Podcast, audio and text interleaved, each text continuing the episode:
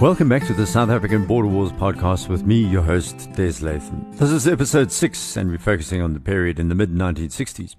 The concerted campaign against South Africa's mandate to run Southwest Africa began in nineteen sixty with the shock of both the Sharpeville Massacre and the Old Location Massacre in Bintuk sealing Pretoria's fate.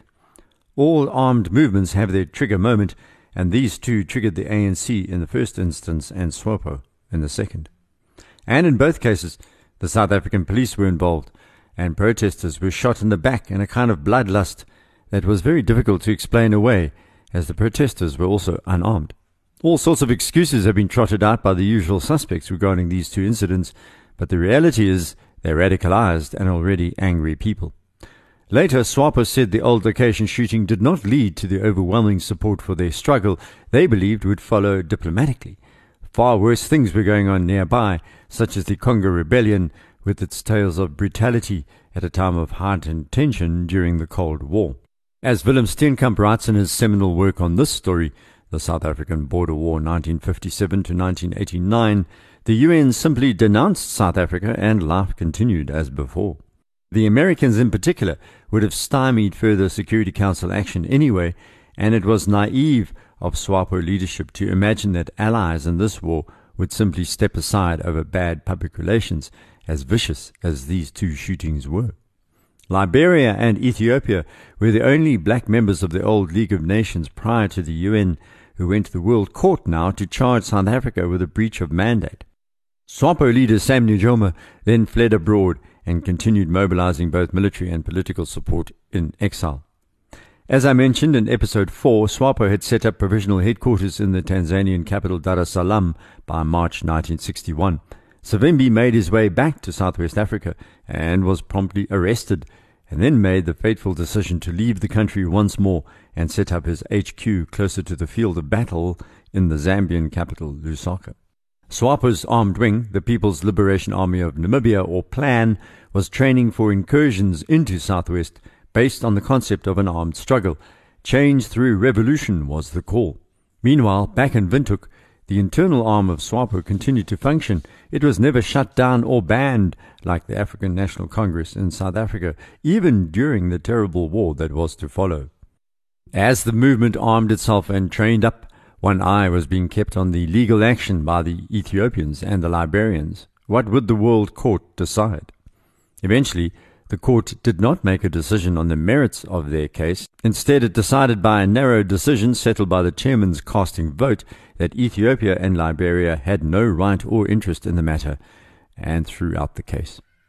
African countries then took the case back to the United Nations General Assembly, infuriated, expecting the World Court to have ruled in their favor.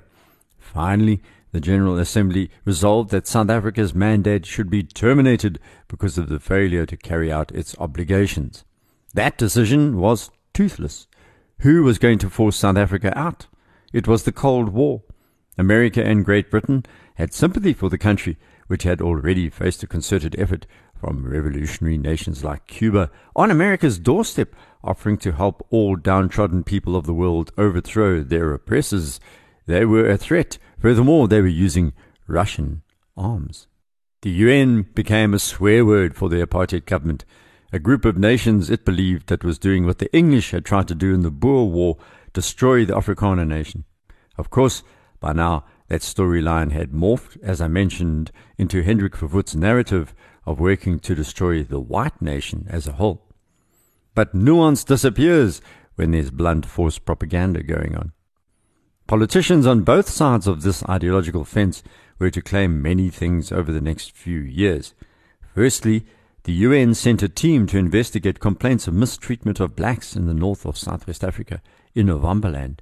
They toured in nineteen sixty-two under the leadership of Filipino Victorio Carpio and Doctor Salvador Martinez de Alba of Mexico.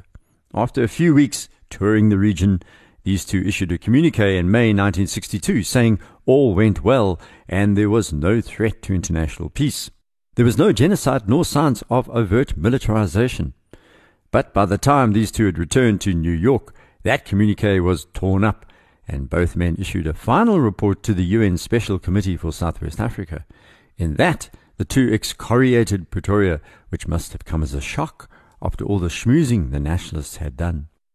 It was clear at the time there was some confusion, and South Africa's apartheid government continuously brought up the fact that the U N could not be trusted because it had changed its communique. It hadn't, and it was jaw-droppingly naive of the nationalists to continue arguing for their position as a white minority at the United Nations, with a large number of black post-colonial nations clamouring for change. So this U N communique focused on one specific part of the entire mandate question, but Pretoria was intent on reading everything, desperate almost, into one initial report. The entire U N process up to this moment ran counter to their view. South Africa was not welcome to run Southwest anymore, and yet Pretoria continued to grasp at anything that appeared to give them the right to continue. Yes, history is twenty twenty, isn't it? But at that time, voices inside both Southwest and South Africa were warning that the population was not passive. The intellectuals in Southwest Africa had taken note of the independence war in Angola and the decision to grant independence to Zambia and Ghana, Kenya, Tanzania and the Congo and a host of other countries after World War Two. SWAPO's armed wing PLAN was now recruiting like crazy, and almost a thousand cadres were gathered in different ways, from the promise of education to the promise of adventure. There are some now who say that many in SWAPO were tricked into believing in the armed struggle. Again, those people generally spent very little time as equals listening to the people of Southwest. There were very few who joined thinking that they were going to get a degree in biology from some Soviet university. It's a laughable claim that the would-be future freedom fighters or terrorists, whatever you want to label these men and women, were tricked into signing up. They knew exactly what they were going to do. So the basic training began in Tanzania, and others were sent for specialized training in Algeria, Cuba, Egypt, China, the U S S R, and North Korea. SWAPO wanted to work more closely with UNITA.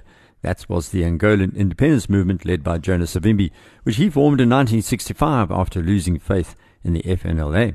The main reason was that UNITA was very active in the south and could be useful as an ally. Ovambos and the people of southern Angola are the same broad ethnic group. Their language is similar.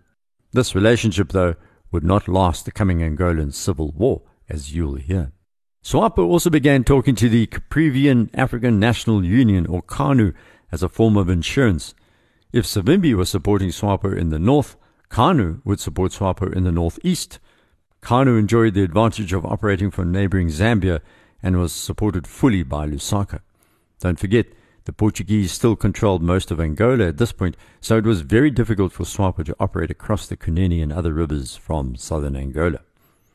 At this stage, borders were still sacrosanct, so SWAPO could build up its presence to the north and then infiltrate at a good time. Of course, as Angola collapsed internally when the civil war began in the mid-seventies, that would change, but this was almost a decade away. SWAPO's plan was to use the geographical weakness that South Africa faced. SWAPO would work with CANU insurgents as they moved westward inside Zambia, then crossed from Zambia into Angola. Meanwhile, CANU would continue south across the Rio Kano River into the Caprivi Strip and lay mines as well as politicize local people. SWAPO, though, continued tracking westwards, then would swing south into Ovamboland, which is precisely what happened in September nineteen sixty-five. Trying to stop them were a handful of members of the Southwest Africa's police force. Considering there were only six hundred police officers across a territory twenty percent bigger than Texas, that was a pretty hopeless task. Pretoria had got wind of these movements, but they still refused to mobilize the South African Defence Force. The SWAPO insurgents began a series of political activations in Ovamboland, providing a few dozen youngsters with basic military training before sending them back home to await further orders. Now that was not strategically very clever. Dozens of teenage boys suddenly appearing after a period of disappearing is a highly suspicious event, and Ovamboland elders began tipping off the security forces that something was going on. By the way, a similar process was unfolding in nearby Rhodesia, where ZANU and ZAPU guerrillas were embarking on pretty much the same strategy. So, in Southwest, SWAPO's idea was to set up a base or two inside the territory of operations. They began developing a series of bunkers and hidden trenches in Ongulumbashe and feeding groups of insurgents across the border to bolster numbers for planned attacks on civilians and military targets. The September nineteen sixty-five group was joined by another in February nineteen sixty-six, which planned to infiltrate further south. But on the way, they appear to have lost their bearings in the bush somewhere in Angola and murdered two Angolan shopkeepers, as well as a wandering Ovamboland man, thinking they were now inside Southwest Africa. The group then broke up and headed home, having committed their act of revolution, albeit in the wrong country. Three were nabbed in the tribal territory of Kavango because they were not local, and people living there were suspicious and tipped off police. The rest melted away. In July nineteen sixty-six, a third and larger group managed to cross the border, but were a mishmash of cadres trained by half a dozen different communist nations and then formed up to conduct cross-border operations. They were not cohesive, nor were they well armed, with a handful carrying A K forty-sevens, while the rest travelled with assegais and bows and arrows. This group began a campaign of targeting and killing Ovamboland chiefs. They also shot up a white farmer's house in the Grootfontein district further south, which unnerved the South Africans. The armed struggle proper had begun. The unit also attacked and shot up the Southwest African border post at Oshikango, but did not seize the building. They were conducting classic guerrilla warfare. The Boers had done the same thing so well against the British nearly seventy years before in the Anglo-Boer War, so it was going to be an ironic war for the S A Defence Force. In a move that was to be copied over and over in the coming twenty-three-year war, the South Africans responded in the late winter, a month later, in August nineteen sixty-six. That's the best time to conduct operations if you're using vehicles, because the roads are passable and, more importantly, the bush is thinner, as winter is the dry season. Easier to spot the insurgents moving in the dusty, dry landscape than midsummer with its thick bush and impassable rivers that suddenly flow. Because of the distinct lack of air transport, the South Africans would be stuck with a land-based logistics support operation where their troops moved by road instead of being able to be airlifted in their thousands in and out of operations. This was to skew the war in the coming decades, as we'll see, although the first mission actually was carried out using helicopters. That was not going to be possible later, as the South African soldier numbers went up to a few thousand at a time. In nineteen sixty-six, the South Africans knew where the insurgents' base was located, and it was now August, winter. The vegetation was thinner, there were no thunderstorms, perfect for a limited air-based operation. SWAPO's base at Ongulumbashe in the northwest of Ovamboland was targeted by one hundred S A police, with some one parachute regiment troops providing specialized support.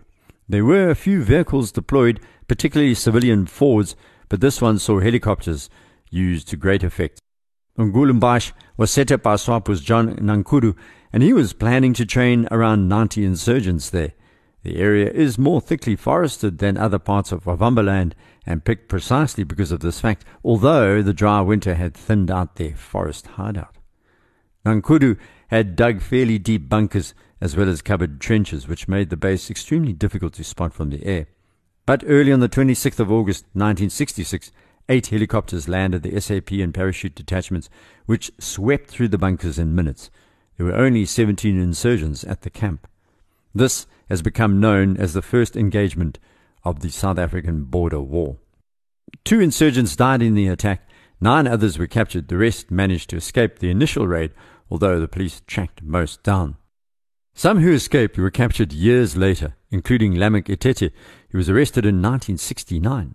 SWAPO and PLAN blamed local spies who had passed on intelligence to the South Africans. Sam Nujoma held a council meeting shortly afterwards where he promised they would not make that mistake again. They had trusted locals but had been let down. Because many of the SWAPO members were not locals, they were seen as a threat by local tribal leaders. The S A police made a note, and part of future Defence Force Hearts and Minds campaigns would include the use of traditional leaders in remote areas. Locals passed on more information, and within a few months, forty-five insurgents were in jail. Prime Minister John Foster had decided to go public on the same day that Ongulumbashe was overrun by the South Africans, and he told Parliament that, "I want to make it clear that we have to deal here with an advance guard, and that it cannot be excluded that more of such groups will try to cross our borders." A month later, Two homes belonging to South Africans were set alight at the Oshikango border post. Then a spate of incidents were reported in December as the summer rains arrived to thicken the vegetation. The insurgents launched an intensive recruiting program in Ovamboland and the Caprivi, then carried out armed attacks on local tribal headmen. A white farmer with the name of P J Breert was shot and wounded in an attack on his farm in the Grootfontein district. The S A police were ready and moved immediately. By Christmas nineteen sixty-six, their actions had led to the death of eight insurgents. fifty-nine others were captured. A year later, in September nineteen sixty-seven, thirty-seven PLAN members were put on trial in Pretoria. They were charged under the Terrorism Act and Suppression of Communism Act. Many others would follow, as we'll hear. Meanwhile, SWAPO was escalating, just as Foster had forecast. Early in January nineteen sixty-eight, PLAN began infiltrating the Caprivi Strip, realizing that Ovamboland was going to be a harder nut to crack. They switched their tactics. I've spent time in the Caprivi, and it's a beautiful but really remote part of southern Africa. Back in nineteen sixty-eight, it was even more remote, so much so that it had never really been colonized. Local people did not immediately support SWAPO or CANU with any vigor. There were no white farms and very few South African officials, so SWAPO decided to kill traditional leaders instead, regarding them as puppets of the system. By now, the S A police had moved a large number of men into the region, and they immediately responded. This led to a series of ferocious firefights between the insurgents and the S A police. One of SWAPO's top field commanders, Tobias Hanyeka, was killed in a firefight on a barge on the Zambezi River, and eventually, by March nineteen sixty-eight, one hundred sixty insurgents had been captured. South Africa conducted a number of show trials. The first featured a military leader called Herman Toivo Yotoivo, who appeared in Pretoria in June nineteen sixty-seven and was accused number twenty-one. His speech at that trial galvanized many and had echoes of Nelson Mandela's speech at the Rivonia treason trials in nineteen sixty-three and four. He said, "We are Namibians, not South Africans. We do not now and will not in the future recognize your right to govern us, to make laws for us in which we had no say, to treat our country as if it was your property and us as if you are our masters." He was sentenced to twenty years on Robben Island, spending most of that time in Section B with A N C leaders like Nelson Mandela, Walter Sisulu and others. After sixteen years, he was released in nineteen eighty-four, and after Namibian independence, and what surely must have been the ultimate irony, Toivo Yotoivo ended up as Minister of Prisons and Correctional Services. With that small ironic aside, we'll halt and secure the perimeter. Please rate the podcast on iTunes. If you have the inclination, you can also send me a note on Twitter at Des Latham, or email me through the website a b war podcast dot com. Until next, goodbye.